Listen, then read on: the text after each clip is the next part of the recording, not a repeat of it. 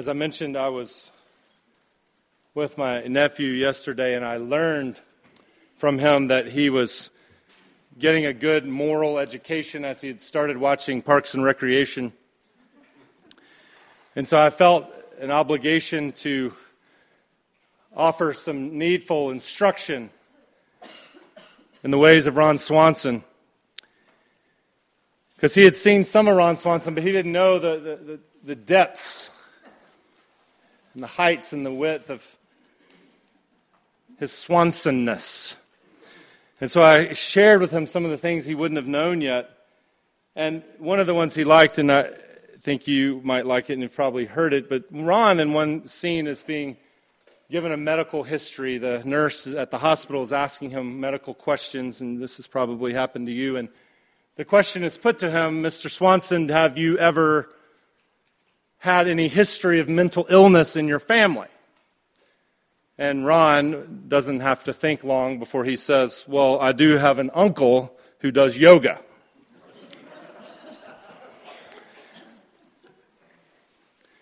That's funny unless you're struggling with mental illness or someone in your family is right now and you're dealing with an unquiet mind and a perception of reality that skews everything.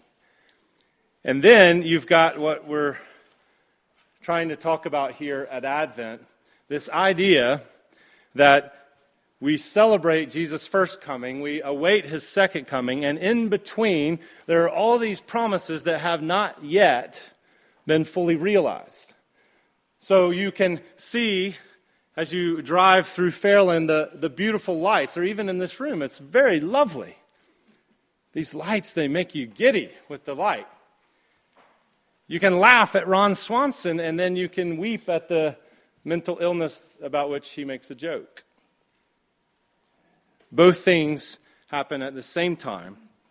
And it's one of our contentions as we go through this, this series called Waiting for Gloom's Dispersal. That's the position we're in. We're trying to, we're trying to have our souls enlarged as we don't snuff out our own sense of longing, our own sense of desire, which is the natural response for many of us as our expectations get dashed again. As things we hoped for didn't happen again, it's easy, like Marilynne Robinson's character Lila, to say, Don't want things.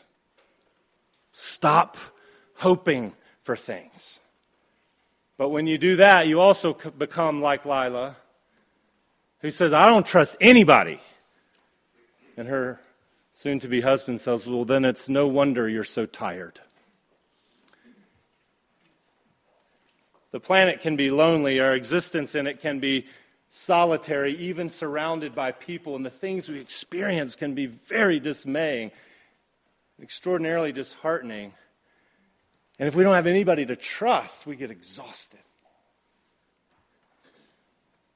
And we're tempted to not hope. We're tempted to not want things. And here comes Jesus giving us a picture of what we can earnestly want without being fools. There's some things you can want which are just plain foolish.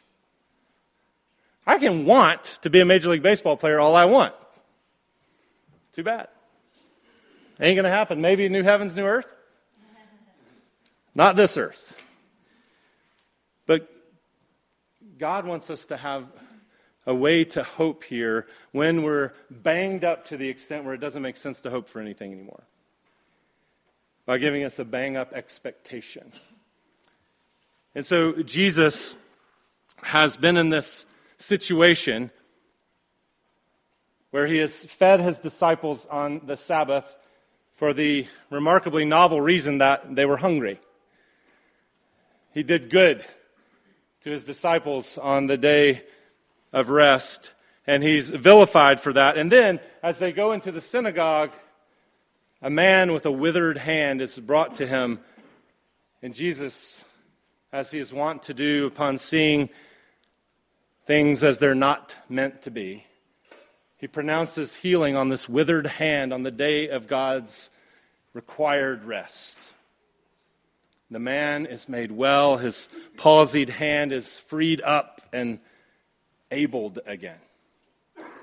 And so the Pharisees have a response that is perfectly reasonable when you see someone perform a remarkable miracle to take someone who was lame and make him able to walk, someone who was deaf and able to hear, someone who was blind and now able to see, someone whose hand was mangled, now able to throw a fastball. They wanted to kill him. What else would you want to do? Uh, facetiousness. And then, in a classic sort of maybe Matthew was British, understated way, we're told the Pharisees went out and plotted how they might kill Jesus. And Jesus, aware of this, withdrew from that place. I love it. He's clever like that. It's the kind of thing you might want to do if you know someone's plotting to kill you is don't be in that place anymore. But he couldn't stop people from following him. Sick people, that is. Troubled people. People bruised, banged up, dismayed, flickering.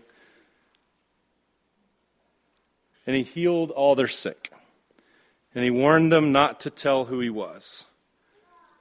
And then Matthew says this was to fulfill this ancient picture that God had given that had now walked off the page and become personified.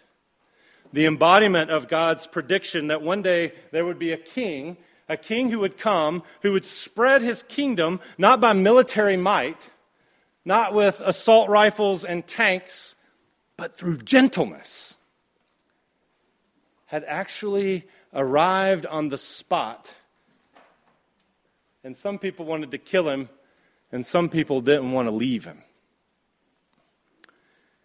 And so, this is what was spoken of this king who has now come. Here is my servant, whom I have chosen, the one I love, in whom I delight. I will put my spirit on him. And he will proclaim justice to the nations. This is something important we're going to come back to. And he will proclaim justice to the nations. He will not quarrel or tweet out cry out. Sorry, my bad. The Greek says tweet. No one will hear his voice in the streets. He will have no PR presence. A bruised reed he will not break, a smoldering wick he will not snuff out, till he leads justice to victory, and in his name the nations will put their hope. Matthew gives us a sort of summarized version of Isaiah 42's beginning. And the word justice in Isaiah is mentioned three different times. This, this king, this servant of God who's going to be sent to a people who labor in a thick, choking darkness, who are exiled from their home, stuck feeling like strangers in their own skin. And he says, I'm going to have this chosen king who's going to be endowed with my power, and he's going to bring justice to the nations. And in faithfulness, he will bring forth justice. And he won't falter and he won't be discouraged until he establishes justice on the earth.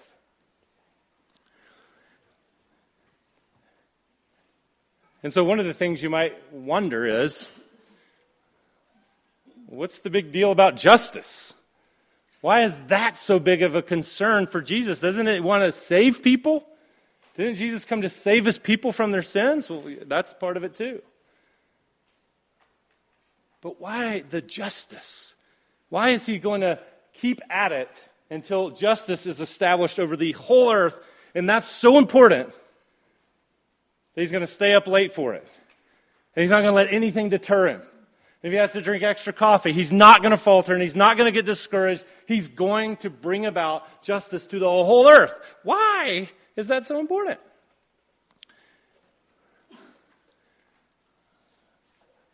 I've heard on the interwebs people talk about justice. I'm probably the only one who's heard that. Social justice. They need to be given justice. Bring him to justice. It's a, an important word. It's an important concept. It's being, it's being volleyed about all the time right now. It's because it's important. But what does it mean? Like a double rainbow. What does it mean?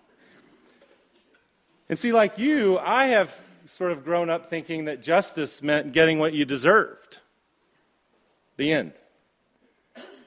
And so it falls a little funny on my ears, maybe like yours, to think, why are people clamoring for justice?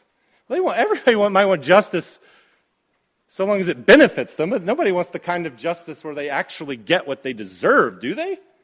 I don't want justice for me. Because I have a resume of rottenness that's very embarrassing. I can tell you about it here that will sound polite and it wouldn't be so shameful. I have an anger problem. Uh, I have a gentleness problem. I have a, a, closed heart problem. I have a yellow streak up my back problem. I, am mean when I should be kind. I'm stingy when I should be generous. I, am protective of my schedule when I should be uh, willing to be inconvenienced for the advantage of others. I'm harsh when I need to be tender. I'm just on my way of being curmudgeonly, I think. I don't want God's justice if it means Him giving me what I deserve, because I don't think I deserve very much. And the people who live with me can say, Amen, if we were more charismatic, Jameson. Preach. it hurts my feelings. All three of them. But N.T. Wright says in his inimitable way. It's an interesting thing because we tend to think of justice just in a kind of law court way. We tend to think of justice just giving somebody what they deserve. You did wrong, you get wrong. It's the eye for an eye, tooth for a tooth dynamic, which was meant to limit retaliation, of course. But he says when you look at the Bible, throughout the Psalms, for instance, Psalms, our friends across the pond say it much better when you look at the Psalms, one of the things you notice is that there's a great deal of anticipation and excitement and a Christmas morning burst out of your skin excitement about God's justice, about God finally coming to judge the earth. We've seen it before. You shall go out with joy and be led forth in peace. The mountains and the hills will break forth in song before you, and all the trees of the field will clap, will clap their hands. Now, why on earth would trees and hills be dancing an Irish jig in excitement for God's judgment? If it's just him rendering a verdict and giving everybody what they deserve. The reason that people in the Psalms get excited about justice, they get excited about God's judgment, about God's king finally coming to judge the earth, is because they know that it doesn't just mean getting what you deserve in the sense of if you've done wrong, now you're going to get good and punished. They know that it means that God is coming to fix the mess. He's coming to take everything that is unwell and make it well. He's taking all the things that make you want to cuss and spit and hit somebody in the nose, and he's going to fix all of that. All the things about your body that make you start wondering, what am I going to do? Why do I feel this way? Why is my mind like this? Why can't I stop worrying? Why does my elbow hurt so much? The things that make you worry about your kids, he's going to make those go away. The sense of if you're a person of color and you, you walk in certain environments and someone's just going to think bad things about you because your skin ain't the right color, that's going to go away.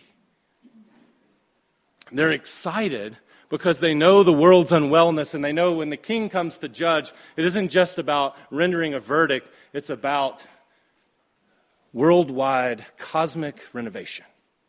That's why they're excited. That's why even inanimate objects are singing and skipping like calves and clapping their hands like people at a football game.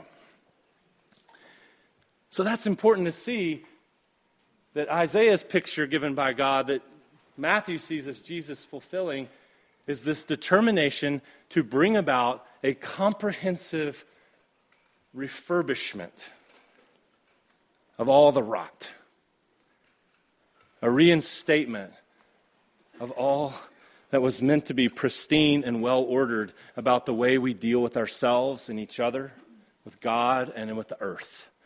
He's coming to fix all of that, and that's why you sing for joy. He comes to make his blessings known. Far as the curse is found, far as the curse is found, that's what the judgment of God is, him coming to judge the earth. But right now, we still stub our toes and prick our feet on the thorns that remain in the ground. This justice is comprehensive renewal. And as it works itself out in the world, there, there are different aspects of it, of course. There is a punishment aspect where people get what they deserve if they don't turn. It's the kind of thing that God's concerned about throughout the Bible. When you have a law court situation, you should get the same verdict. That's what justice is. Whether you're rich or poor, what you have done should be evaluated the same way. That's justice. Whether you're from the right country or the wrong country, no matter what your skin color or your gender, no matter how much money you've got, no matter what your representation, if you have committed a crime, you should be treated the same way in the eyes of that just judge. So that is an aspect of justice. And it's part of why we wait right now and don't bring about retaliation ourselves because we don't even know the fit penalties for people. And that's part of what we're dealing with culturally right now, isn't it? We understand full well. We understand full well that all these this daily sort of reckoning that's happening with all this sexual wantonness of every apparently every famous man who has ever existed does weird sexual stuff. And you just find out about it hour by hour. So we know to hate those guys, right? We know they did something evil. They have victims who have been traumatized by what they did. They need to be believed, they need to be honored. And so now those guys should all be shot. Their livelihoods taken away forever. What happens to them? I, uh, we don't know. I think people are trying to figure that out, right? We know how to denounce them, but what happens after that? What happens if there's a little boy who's bullied because he's not like all the other kids? And he's Tennessee boy, and his video goes viral so much so that people are stirred with compassion, and he gets the kind of invitations that only A-listers get. Pretty actresses and famous athletes come to my movie premiere. You're the bomb. Come visit the Vols. he's like, no, no, no, no, that's not really a privilege. But then what do you do if you discover that his mother likes a Confederate flag? Ah. and has said hard, awful things about black people. Well, can you still like the kid? Should we kill his mom? Uh, it's a good thing that Isaiah's picture is that God was going to actually send somebody to help sort this stuff out. That He's going to bring justice to the earth. We can't figure it out all the way. But one thing that's hopeful is that the justice that He's going to bring has always the possibility of redemption. Any real, any real justice would have that. Some possibility of redemption, some possibility of return, of turning around. And so it's interesting that in this bringing about of justice, we're told that his manner will not be severe. A bruised reed he will not break, a smoldering wick he will not snuff out. if you get a straw at the drive in window for your sweet tea and you open it and the straw breaks, you spend a lot of time trying to gently put it back together.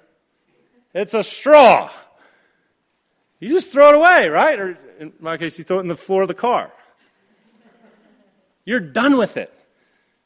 Insignificant, broken things are to be discarded unless you are the Messiah for whom the slightest little anguished cry is a trauma to you. This is what made the prophets so hard to be around because they knew that God heard the anguish of humans. When his people cry out, when people are badly treated, when they're treated unjustly, when they're not looked after. He is moved. When you look at his calling card, it doesn't say creator of the universe, it says father to the fatherless, defender of widows, setter of the lonely into families.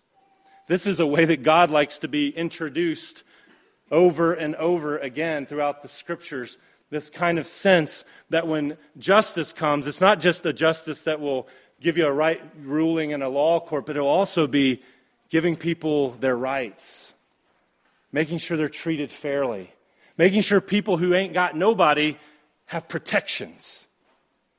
Making sure that if you're the kind of person, if something goes wrong in your life and you don't have anybody you can call that can make it better, nobody, you don't have any friends at the top and you don't have any money to affect the change, and you don't have any influence so that what you say or care about matters. Well, one thing you can be sure about in the, God, in the Bible is that it matters to God, and it ought to matter as people too. A bruised reed, a banged up soul, he's not going to toss away. He's going to gently bring it back together, whether that's a reed for a shepherd's flute or a reed for measuring out things. He's not going to discard this seemingly worthless thing. You've heard about Athey Keith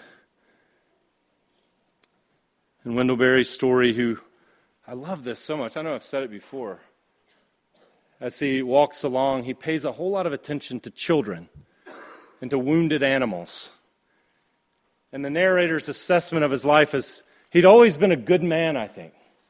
But this tenderness of his was new. It was the tenderness of a man who'd been busy all his life, but now had time to pay attention to useless things.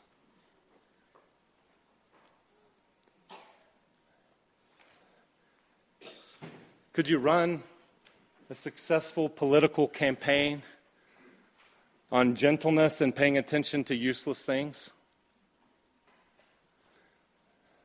I don't think so. Poor old Jesus ain't even got a gun or a knife or muscles or nothing except gentleness and the power of the sovereign Lord so that the wind and the waves obey him and sickness recedes at his command. Jesus pays attention to useless things. So if he's going to work justice, a justice where he fixes everything, where he, he gives rulings that are right and he repairs what's wrong and he takes care of the seemingly useless. And what do we do about this? Two suggestions.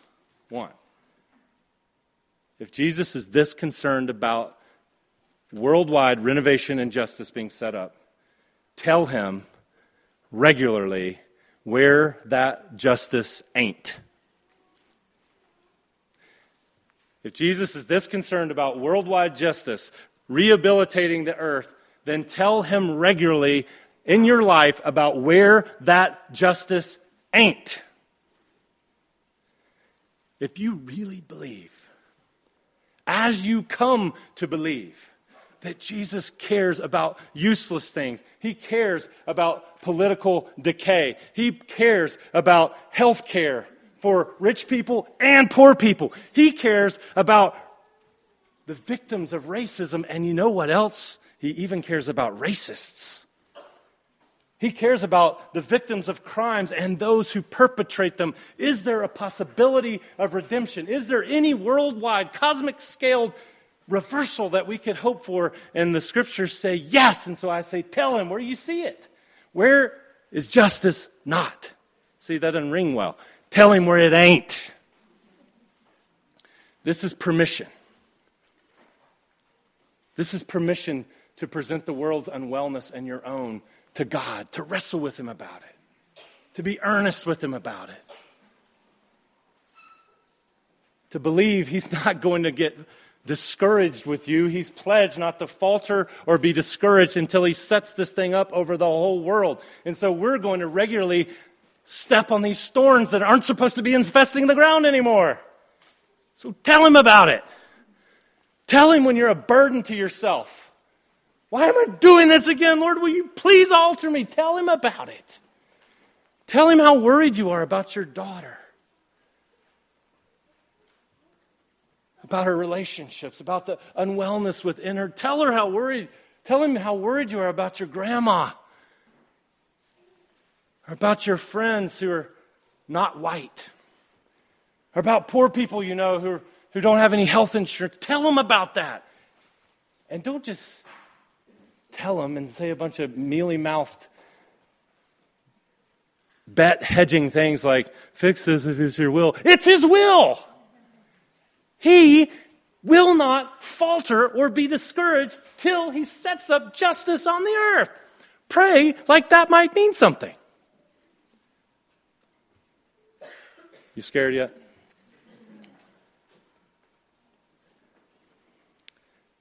The question is is it his will to do it next Tuesday or in the life of the world to come? We don't know that. But we know he does stuff. And we know he cares about this. And so he invites you, tell him where it ain't.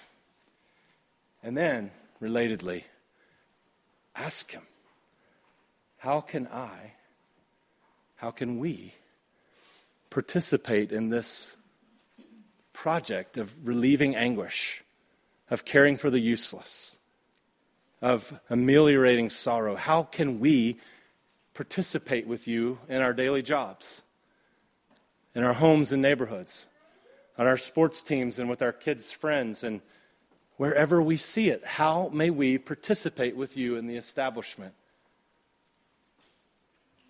of gentle reign of Jesus? Tell him where the justice ain't. Ask him how may we participate.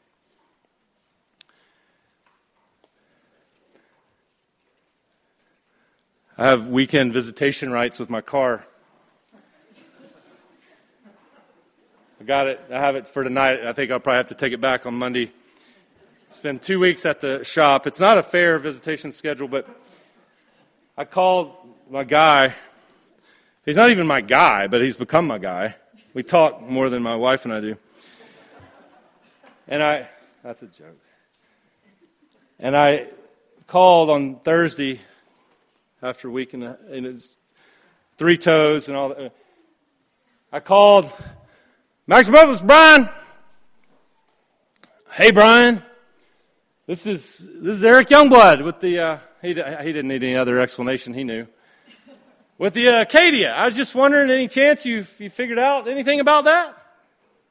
He said, "Yeah, buddy, I have. Your car is possessed." That's what he said. And all the times I've ever spoken with a mechanic, I've never had a mechanic just give up and ascribe the car's malady to sinister spiritual forces. Your car, Y O R E, car, is possessed. And I said, Well, I knew that. But are there any other explanations?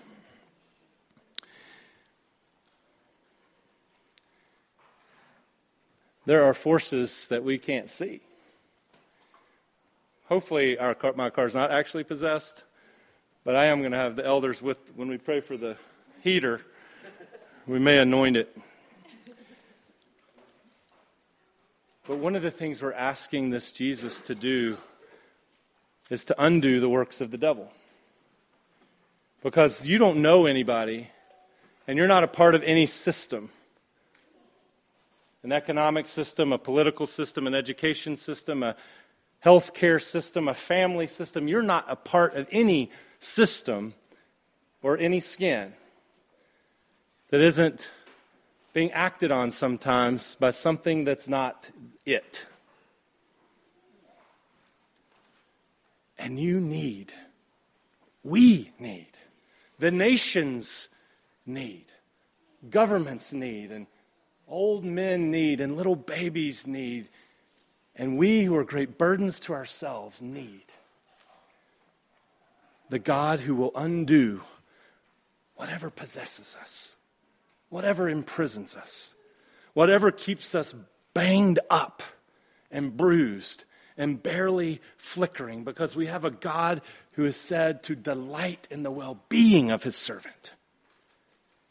And so we, when we come up against the unwell being, we tell them where it is. And we say, do something about it. And then we ask for the privilege of helping it in other people. Charlotte Price, some of y'all know, the other day I was there and she had a broken vase at her house. Maybe it was a vase. She said, I think I'll just throw this thing away. And then she goes, Oh, I know, I'll give it to Shaela. Shaela will take anything. No, that's Mikey. He'll eat anything. I'll give it to Shaela, this broken vase. I said, That's a great idea. I hadn't thought of that. She told me this morning, I gave Shaela my broken vase. And she said, I already have an idea what I can do with it. See, she, she's an artist. And she takes broken pieces. A vase that's useless for being a vase and the ceramic pieces are all disassembled, smashed. And she puts them together, and if you've been at Lula Lake, you see a mosaic where she makes this picture that springs from the wall. If you've been to her house and seen her countertop, she takes broken pieces of things and makes a beautiful mosaic that's part of the accoutrement and the aesthetic of the home. We are waiting. We are expecting from a Savior who takes broken pieces just like that. Only it's not just ceramics, and it's not just Acadias, although hopefully that too. But it's us and all the ways you're banged up, and all the ways that we're unwell. And He's going to assemble something beautiful. Let's ask Him to do it. And let's ask Him if we can be a part. Amen.